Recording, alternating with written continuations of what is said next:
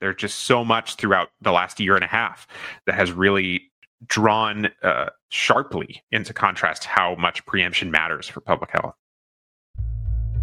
Take a moment to consider all the factors that impact your health. What comes to mind? Your diet? Perhaps your lifestyle, like whether you exercise, drink, or smoke? Maybe you thought about your family history of diseases like cancer or diabetes. But health and well being go beyond that. The field of public health is about thinking broader, thinking beyond the individual, about how our built environment affects us, how laws and policies impact us, and how the social forces influence our behavior and well being. Each week, this podcast will discuss one topic from the wonderful world of public health to reveal these ubiquitous hidden forces and artifacts. One episode at a time, we will show how public health is all around us. Welcome to Everything is Public Health. Everything is public health. Welcome back to Everything is Public Health. I'm Cass. I'm MJ. So, today, MJ, we're going to talk about a topic that a lot of people probably don't think about or haven't heard about unless they're a lawyer or work in a specific field where this thing is an issue. And that's the idea of preemption. This is a topic that most states have these policies, but a lot of folks really have no concept of what they are. When did you first learn about preemption? I was one of those people. Like, I didn't know about this concept until I started grad school. And it's a very niche topic that I think it's mostly, like you said, mostly lawyers and people who are in this field would know it. But I feel like it's an important concept because public health deals with it all the time. And to illustrate how invisible this topic is, we've already talked about this in our previous episode. Can you guess which one? Well, I already know. It's the the abstinence only sex ed episode. Yes. Do you remember specifically what about it was preemption? Well, I mean, I know what preemption is. Right. So it's, I'm sort of cheating a little bit.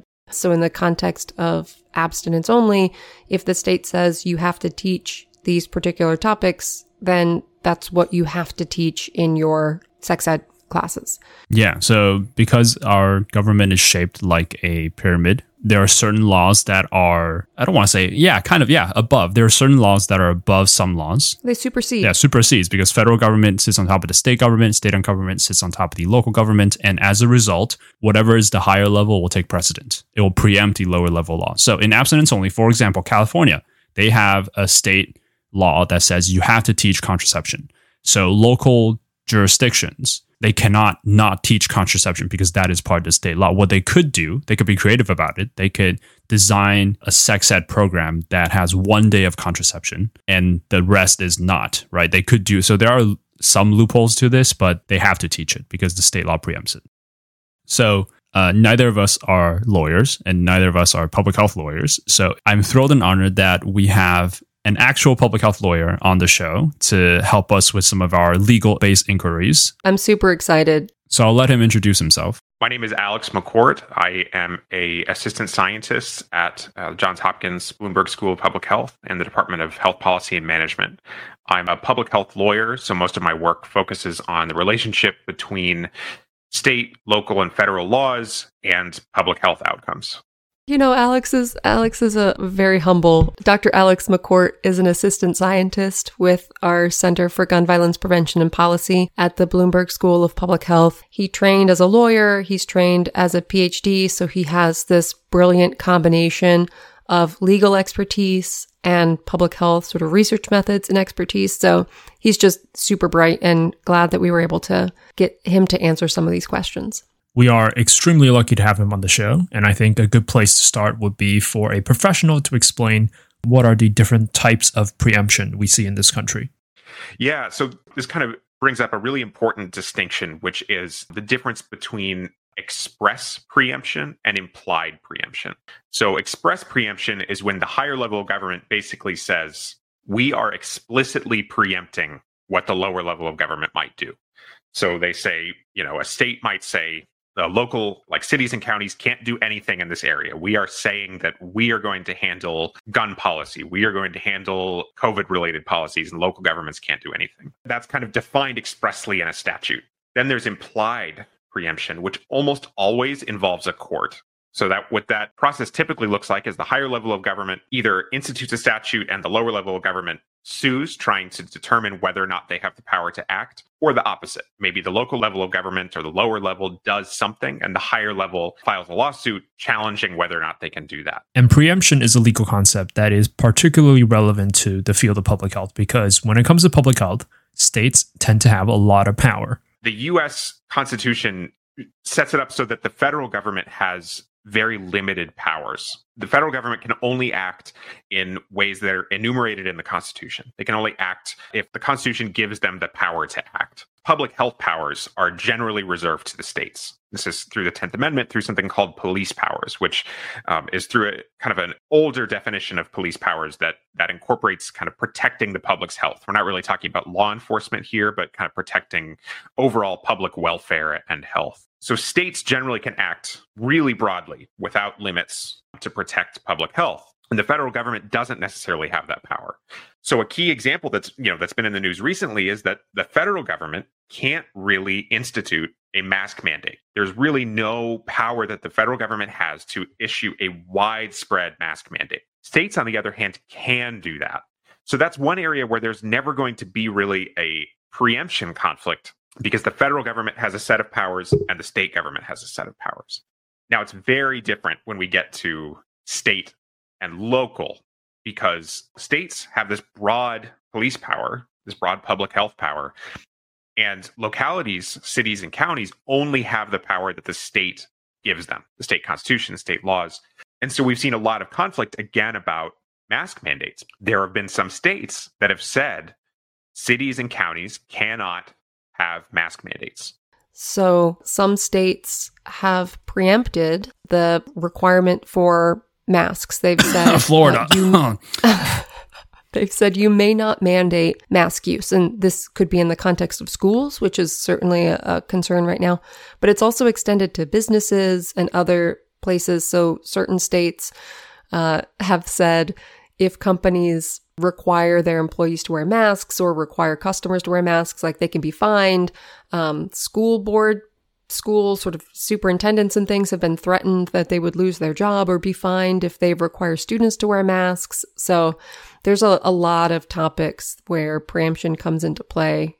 So, aside from mask mandates, how else do preemption play in public health? Are they typically used to benefit public health or are they typically used against public health? There are admittedly not a whole lot of good examples when it comes to public health. And there's a really specific reason for this. I think, you know, most people who, who work in public health or have an appreciation of public health understand that public health is a very localized discipline. You know, we're talking about communities and neighborhoods and demographic groups that may have specific needs. And so a lot of times it's local health departments and local groups that are trying to affect public health. Local governments have the least power. So they're often limited the most by preemption, which is why we rarely see kind of public health benefits coming from preemption.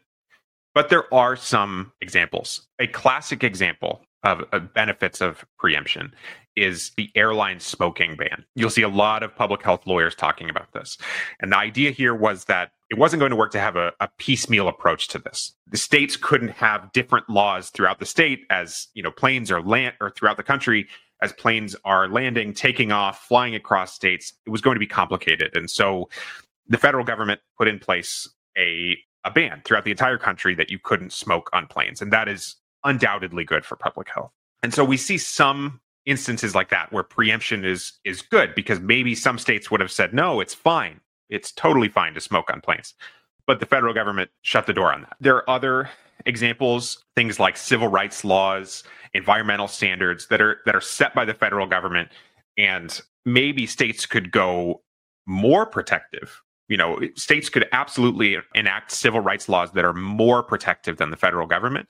But the federal government has set what's often called the floor, generally called floor preemption. And they've said, you know, here is the baseline standard. There's two types of preemption one is a floor and one is a ceiling in public health, generally we like floor preemptions because public health is interested in serving the health of the public. And in many cases, that means setting some sort of basic minimal level of protection or regulation that makes sure that states don't dip below this safe level. An example of floor preemption are federal laws regulating guns. So states are not allowed to let felons, for example, buy guns because felons are prohibited under the Gun Control Act of 1968, right? So they basic, basically said you can have more prohibitions if you want, but you may not take away any of the ones we've put in place.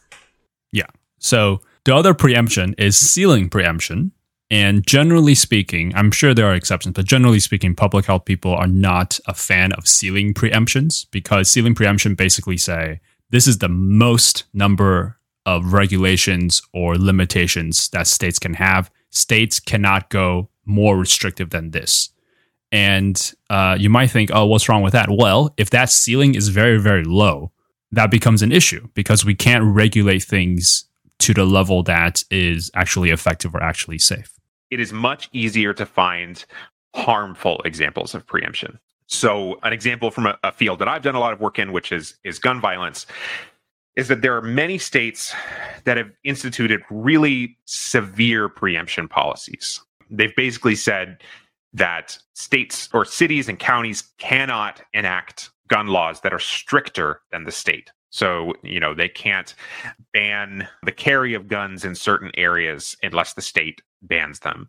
They can't ban handguns if the state is not banning them, things like that. And they've actually gone even a step further, which is to write statutes that actually punish local officials who violate the statute. So there are some of these statutes that say if, if a city government passes a law that restricts guns in a way that is not allowed by the state, they could actually be fined thousands and thousands of dollars personally for putting these statutes in place, which is really very extreme. Normally, like we were talking about, you know, these are usually legal disputes that where courts say yes you can do that or no you can't. But here there's actually a punishment attached which is is relatively rare. Also local jurisdictions often have a better sense of what's going to work for them. And so if you preempt these local laws it can make it more challenging to come up with innovative strategies for gun violence prevention and another thing about these ceiling preemptions is that they may not be intended as preemptions.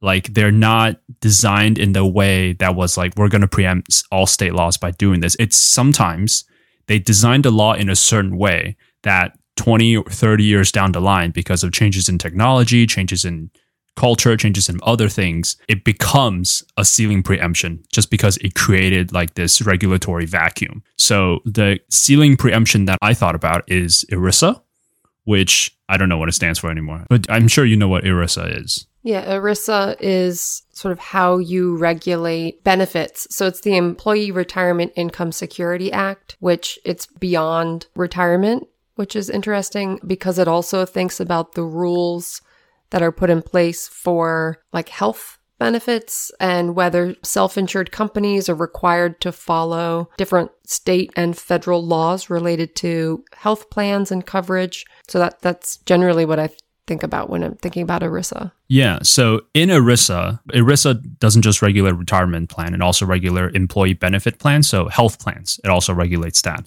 And in ERISA, there is a language that they put in that basically says federal law, something, something related to any employee benefit plans.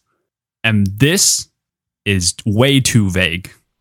um, and the consequence of this vague language related to any employee benefit plans, it sort of made this regulatory ceiling because if any states were to say, oh, for example, let's say California say, we want to mandate that all employers with more than 100 employees need to have a certain level of health plans for its employees just because we don't want these companies to give out like really bad health plans. They can't do that because ERISA, and this, this is something that the court has validated, has this language that says related to any employee benefit plans, it is the realm of the federal government. So no states can pass any sort of uh, mandate or some sort of health plan regulatory in that space because ERISA has preempted it. Yeah. So you were talking about a sort of unintended ceiling preemption, but there are also times where it's used strategically to keep oh, things yes. from happening. So I think a lot about cigarettes, right? So we have federal rules and how cigarettes can be labeled, advertised, etc.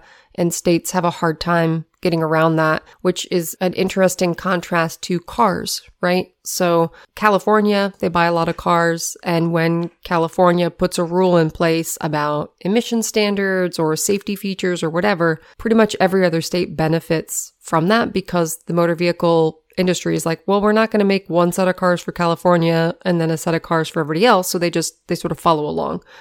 But a state couldn't say, well, we're going to require cigarette companies to do X because it's preempted by federal law. And no, not to bang my work related drum all the time, but I think the the preemption that we see around guns at the state level is certainly very intentional. They did not want local jurisdictions to have capacity to regulate guns, tax them, make them, you know, more expensive, make it harder for the gun industry to operate. And so they said, nope, uh, you can't do that. And you brought up the cigarette thing, and the federal law preempting states from acting on cigarettes is the Federal Cigarette Labeling and Advertising Act, which basically say only the federal government can make rules about cigarette marketing, cigarette advertising. And that have set a ceiling of regulation. Like states cannot go beyond what the federal laws have said.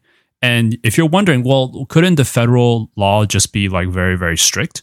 Sure. If the ceiling was very high, this wouldn't be an issue. But due to persistent lobbying from the tobacco companies, they have made sure that the federal ceiling is low.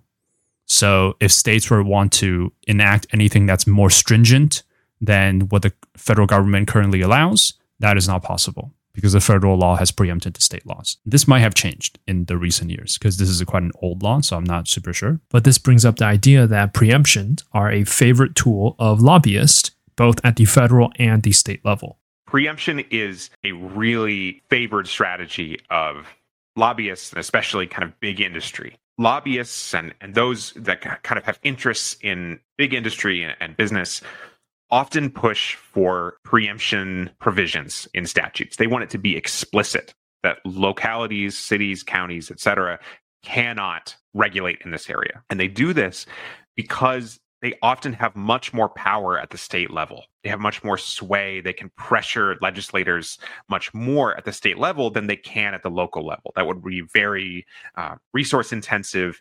And the truth is that certain localities are just not going to agree with them politically, right? There are going to be some cities that don't care what, you know, big tobacco thinks, for example, and they're just going to say, uh, you know, I don't care. We're going to to ban the sale of tobacco in general. Who cares? We, you know, we don't we're not affected by you. At the state level they are because there's more money involved, there's more power and so, you know, they can have more targeted approach. So this is, you know, this is one reason to try to fight for these preemption clauses if what you want to do is limit the fight over your interests to the state legislature. Um, kind of the state house. Um, so if you are again, you know, a tobacco lobbyist, or maybe you are interested in um, the energy industry, you know, whatever, you are trying to get state statutes passed that say explicitly cities and counties may not regulate in this area because then you don't have to worry about it you only have to worry about what's happening in Annapolis, what's happening in Sacramento, eh, you know, et cetera. Another reason why preemption is important to public health is because that once a preemption policy is in place, they are incredibly hard to get rid of. Yeah, so it's tough. It's tough to overcome preemption, especially where it is expressly in a statute, where a state has said that that cities and counties can't regulate. It's very difficult to overcome that. The easiest way is new legislation. Litigation is also an option. You know, you can try to either force litigation by passing a law and that conflicts with the state law and seeing what happens, or trying to sue the state to try to get them to change the law because it violates you know some you know your individual rights or or some other provision of state or federal law but that can be more expensive it can be more difficult whereas changing legislation while also difficult absolutely difficult is at least in theory possible for any area of, of public health. But you know let's be honest it's tough. It's tough to overcome overcome preemption once it's in place. So maybe the the most important thing is to identify areas where there isn't express preemption yet and try to prevent it from being put in place. So this is the part where I want to have more of a discussion with you about. When I first thought about preemption, I thought, well, it might be a tool that could be used both ways, both for public health and against public health. It just depends on how it's used. But it is more likely than not that preemption is used against public health. And why is that? So I think one of the main challenges that public health has is that nobody thinks about public health until something goes wrong. Right. We were not prepared for the COVID 19 pandemic because we had slashed public health budgets and resources. We had cut public health departments and we were in no way ready to do the kind of surveillance and tracking and response that we needed when COVID 19 came onto the scene. So, one of the reasons we're doing this podcast, right, is to highlight the fact that everything is public health because people just really don't think about it. I think the biggest challenge that public health has is staying on the radar when things are going well. The whole point of public health is to keep bad things from happening in the first place. And if bad things aren't happening, then we aren't paying attention to the reasons those bad things aren't happening. Like if a car doesn't crash, we don't think, oh wow, what things, you know, I drove safely to work and back today. What are all the things that kept that, you know, the case? We, we just don't even think about it. So I think that is a, a big challenge that public health has, such that when people are thinking about creating policy, thinking about preemption, public health doesn't always have a seat at the table because we're busy working on prevention and not always doing a great job of advocating for why we need to continue doing the things we're doing.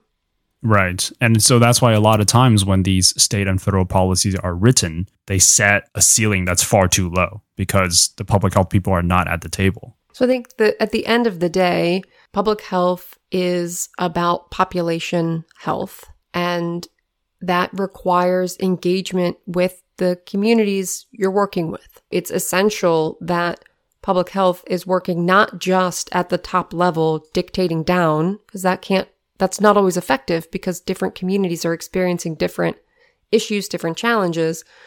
So it's it has to be people at home can't see what I'm doing, but my hands, I'm sort of, I'm like, I'm, I'm, I'm, showing a, exactly the tentacles coming both from the bottom and the top, stalactites and stalagmites, right? Like oh, there we go. That's a more friendly term than tentacle. Yes.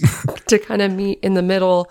But public health won't work if it's only sort of from the community level up, and it won't work if it's only from the federal level down. Both of these things have to work in concert for there to be progress because Otherwise, you're not getting sort of, you're not learning from what other communities are doing, sort of from the top down approach, but you're also not getting feedback on what different communities need if you aren't coming from the grassroots up. Yeah. What's your take? You talked about all those community of stuff, and I agree with you. Like, there's there is just some things that unless you work with the community, you would just never know it's a need that they have. So, what's your take on this term, laboratory for democracy? this is a term that I came into when I was doing research into this. And the whole idea is that, well, we don't we don't want these top-down federal preemption laws because we want localities and states to sort of figure out what works best for them. And my first instinct when I heard that term was negative. I was like, laboratory for democracy. Look at Florida, look at Texas. but what's your what's your take on that term? Yeah, it's a I think a term that on one hand tries to brush off some of the responsibility, like, oh, well, you know, federal government isn't going to do anything until the states sort of figure it out for themselves. But I also think of it on the positive too. I sort of have mixed emotions about the term, but I think a, a lot about, you know, the progress we've seen when enough states take on an issue and pass a policy Eventually, it gets to the point where it no longer makes sense for the federal government to not do something. So, thinking about the minimum age for alcohol, for example, was something that states had all sorts of different laws and all sorts of different rules. And eventually it came to the point where the federal government was like, okay, like we need to step in and sort everybody out. And they didn't just say you have to have this, you know, minimum age 21. They said, well, you don't have to have a minimum age of 21, but if you don't do that, then you don't get our federal highway dollars, right? So there was sort of a an incentive um, tied to that. We think about the expansion of extreme risk protection order laws, uh, sort of thinking about gun policy, where 19 states and DC now have these laws when prior to 2018, there were sort of two states um, with uh, this type of law. So eventually, the federal government released some model language, and I would expect in the next few years, they're just going to say, okay, this is what we need to see in terms of a floor for this kind of law, because when enough states sort of get together and do something and, and see that it works, then that's a good evidence for the federal government. Yeah. So solutions to, well, preemption is not a problem. So maybe solution is not the right term, but where we go from here? From the public health perspective, somebody who's a, an advocate for patients, for communities, for people who want to protect the public health, what they want are savings clauses. This is the only way to guarantee that there is no preemption. Usually, what this looks like is a statute that sets some state law, but then at the end or somewhere in the statute, it will say nothing in this statute preempts more restrictive state or local laws. Another thing I think, you know, in terms of trying to leverage preemption for public health purposes, I think the most public health friendly version of preemption is floor preemption, which is is kind of setting the floor saying you cannot go less restrictive than this. So, you know, one potentially beneficial thing would basically be to try to raise the floor in certain areas to try to say, you know, the lowest standards should be higher. And how do we do this? And one way to approach that is is to have really kind of evidence-based advocacy that having evidence, having research, having lived experiences, having people talk about how they would benefit from policies that can't be put in place because of preemption can be really effective. And I think that's the way to approach it is to to appreciate communities and appreciate um, people who live in cities and in counties that that need a different approach and trying to convince the state to adopt more flexible laws. So, I mean, these are very big picture solutions, but what can you do as an individual? Well, you can vote. We always come back to this. Always, always vote. Always vote, yes, at all levels, not just federal and state level, but at all levels, vote because your vote really impacts things that impacts you. But another thing is what you mentioned earlier, where people don't think about public health until something goes wrong. So, you know, spread the word about public health, learn about what public health initiatives are going on. And when maybe one day you'll be a senator. Who knows? Maybe one day you'll be the president of the United States. But hopefully, when more people learn about public health, there will be more impetus to think long term and think about things that we could prevent instead of just writing laws for today.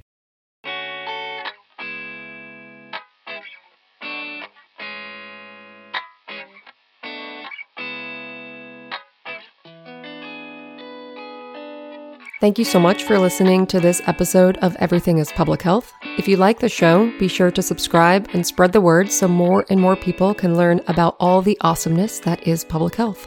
New episodes are released every Thursday on Spotify, Apple Podcasts, or wherever you get your podcasts. Follow us on Twitter at EverythingIsPH or Instagram at EverythingIsPublicHealth. Send us questions or comments to everythingispublichealth at gmail.com.